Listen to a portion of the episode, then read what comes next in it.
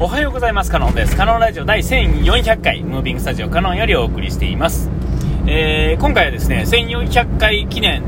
ってわけじゃなくてですね、いつも通りの話なんですけれども、まあタイミングよくですね、えっ、ー、と、夏休みっていうかですね、夏はですね、えー、っと、うちのまあ嫁さんとですね、あの、時間を合わせやすくなるっていうんですかね、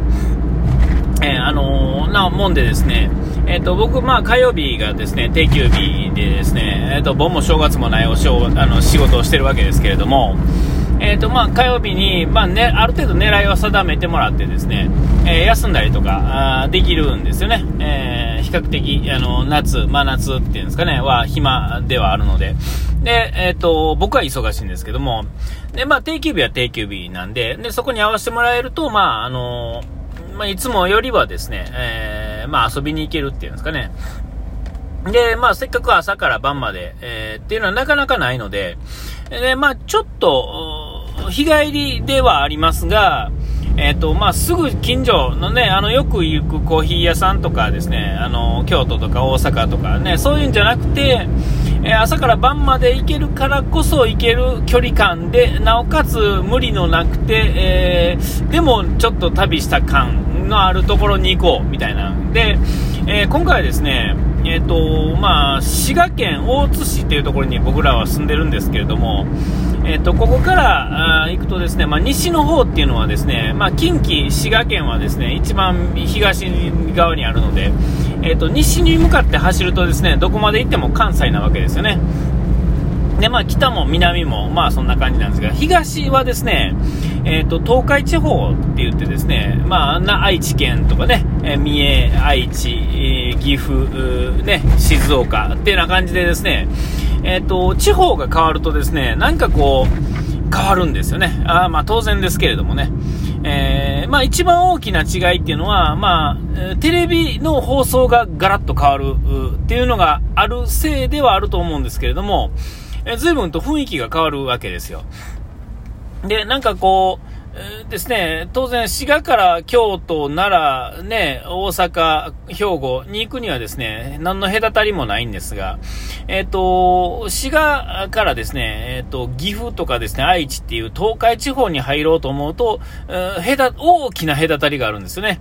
これはあの、他の地域も、その、県境、ただの県境ではない何か大きな壁みたいなのがあると思うんですよ。どちらの方もね。特にあの、北の方に行くと、ガラッすごいと思うんですけど、まあ、この近畿あたりはですね、えー、北のですね、東北の方の県から行ったらですね、えー、随分と小さいところにギュギュッとこう街がつま、あのー、こうギュッとこう収まってるんで、それだからこそ余計に、あのー、その、なんていうんですかね、えー、この、こう、なんていうんですか、集落感っていうんですかね、県は分かれてるし、市も分かれてるんやけど、なんか一体感みたいなのがですね、近畿は近畿。で、まあ、東京とかはね、平野とか、愛知県もそうですね、平野なんで、あのー、なんていうんですかね、こう、県境がですね、県境らしくないっていうんですかね、えー、関西の方はですね、えー、県境が大体こう、山とかですね、阻まれててですね、えー京都でも奈良でもですね、まあ、盆地。で、海があるところはですね、半分盆地みたいな、半分盆地とは言いませんけれどもね。だからこう、あ、あの山の向こう側が別の県なんだな、みたいなのがはっきりわかると。で、東京とか愛知とかはね、え、ー、と、あそこから先がどうっていうのはなかなかないんですよね。えー、愛知県の方から、まあ、岐阜の方に行ってもですね、え、ー、と、平らなまんま県境があったりとですね、えっ、と、東京なんかはね、分かりやすいですよね。えー、埼玉もですね、えー、っと、千葉も、えー、神奈川もですね、おん、どこ？みたいな。どこが県境？みたいな。まあ、川でね、分かれてる場合はね、えー、そう、比較的あれでしょうけれども、それでもですよ。なんかちょっと高いとこからバッと見たらですね、え、どこからが、えー、神奈川県なん？え、どこからが埼玉県なん？え、どこからが千葉県なん？みたいなね。えそれぐらいですね、もうずーっとこう、建物があるっていうね、え平和あるある、平野あるあるっていうんですか、え感じであると。で、まあ、ね、前置きが相変わらず長いんですけれども、えー、東側に行ってですね、愛知県、お隣ですね、えー、お隣でですね、まあ、車で行ったらまあ1時間半とかでですね、えー、行けるところなんですよね。えー、まあ、2時間あったら確実ですね。2時間あったら移り来るみたいなぐらいの距離感やとですね、正直大津からやとですね、神戸行くのもですね、まあ、そ同じような距離感なんですよ。で、まあ、神戸とかはね、まあ、勝手知ったる関西ですから、えー、大阪でも京都でも、あの、兵庫でもですね、えー、そんなこう、遠いとこ来た感はないのに、えー、東側に行くとですね、突然遠い、知らないところに来た感すごいですから、と言ってですね、えー、名古屋ね、あんな大きな都市でですね、第3なり第4なりの都市なわけですよね。一時はですね、大阪をも抜いてですね、日本の第2位の都市ぐらいのノリやったんですけれども、えー、そんなところやのに、あの、駅の真ん前からですね、あの、栄とかですね、ああいうところにですね、行ったことがないっていうんですかね、車では何回も通ってるんですけれども、あそこに降り立ってどうのこうのっていうのしたことないなと思って。で、まあ、例えば名古屋城とかですね、えっ、ー、と、あの、三種の神器のある、うん、熱田神宮とかですね、意外と行ったことないなと思ってですね、あ、それならば、ね、で、行って帰ってきて、あの、日帰りで無理もないし、えー、なんとかなる。だから、まあ、じゃあ行ってみようか。意外と行かないよね、みたいなね、話をね、思いつかへんかったっていうんですかね、近くて遠いっていうんですかね、なんていうんですかね。で、まあ、行ってみよう。なおかつですね、お隣の県ではあるんですけれども、えっ、ー、と、あれですよ、あの、名物あるじゃないですか。例えば名古屋やとこう、味噌の何か、ね、おでんに味噌かけるとかですね、なんか味噌ベースですね、あの、カツに味噌をかけるとかですね、えー、そんなのがあったりとかですね、えー、あと何がありますか、えー、ちょ、もうちょっと東側行くとですね、こう、うなぎが名物やったりとかね、えー、あと、きしめんとかもですね、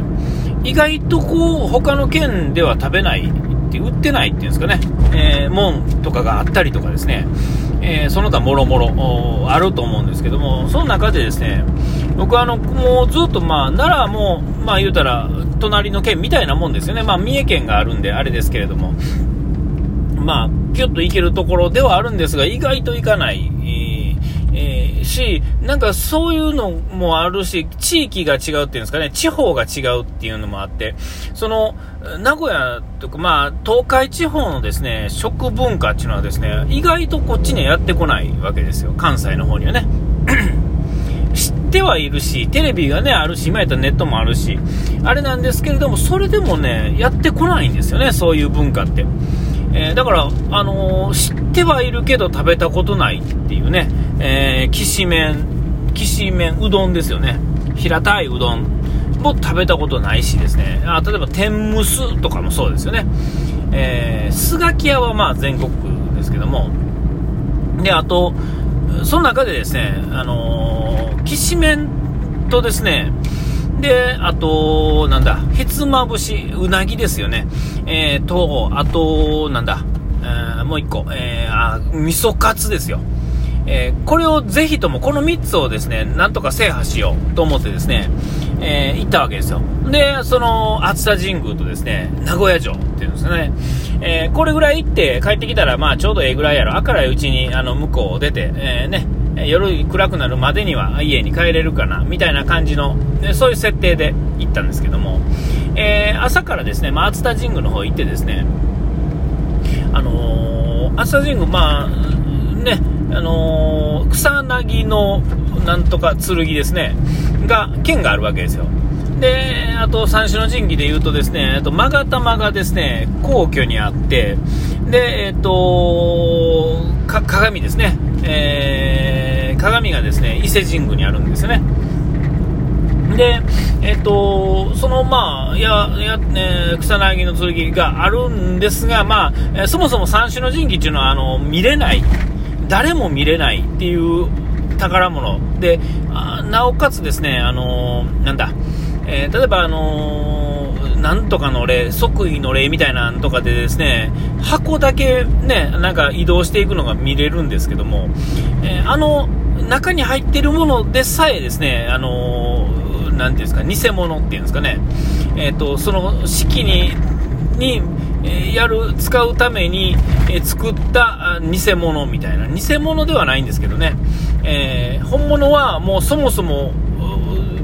誰も見たことないっていうんですかね、天皇さんとかでも見たことないとかっていう話らしいんですよね。えー、実際物あるのかっていう話ですけども、その、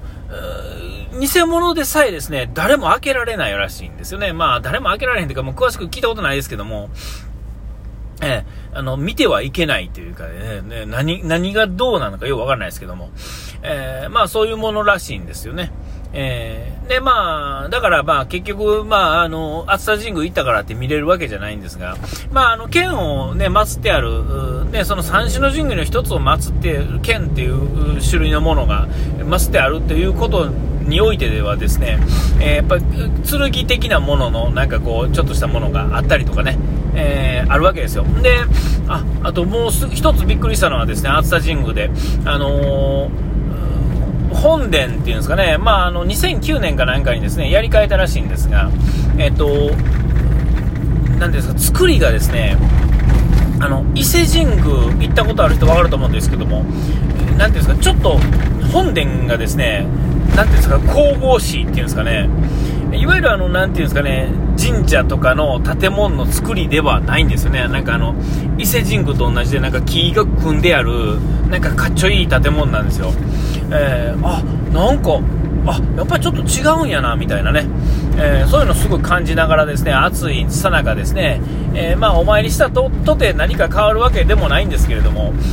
なんか行ったことない、ね、あの皇居とかですね伊勢神宮っていうのは行ったことあるんですけれども、初めてですねそんな一番うちから近いところやのに行ったことがなかったっていうね、えー、朝神宮に行って、えー、そこからですねひつまぶしに向かってですね歩いていくっていうところでお時間来ました。ここまでのおいては可能でした。うがいて洗い忘れずに。ピース。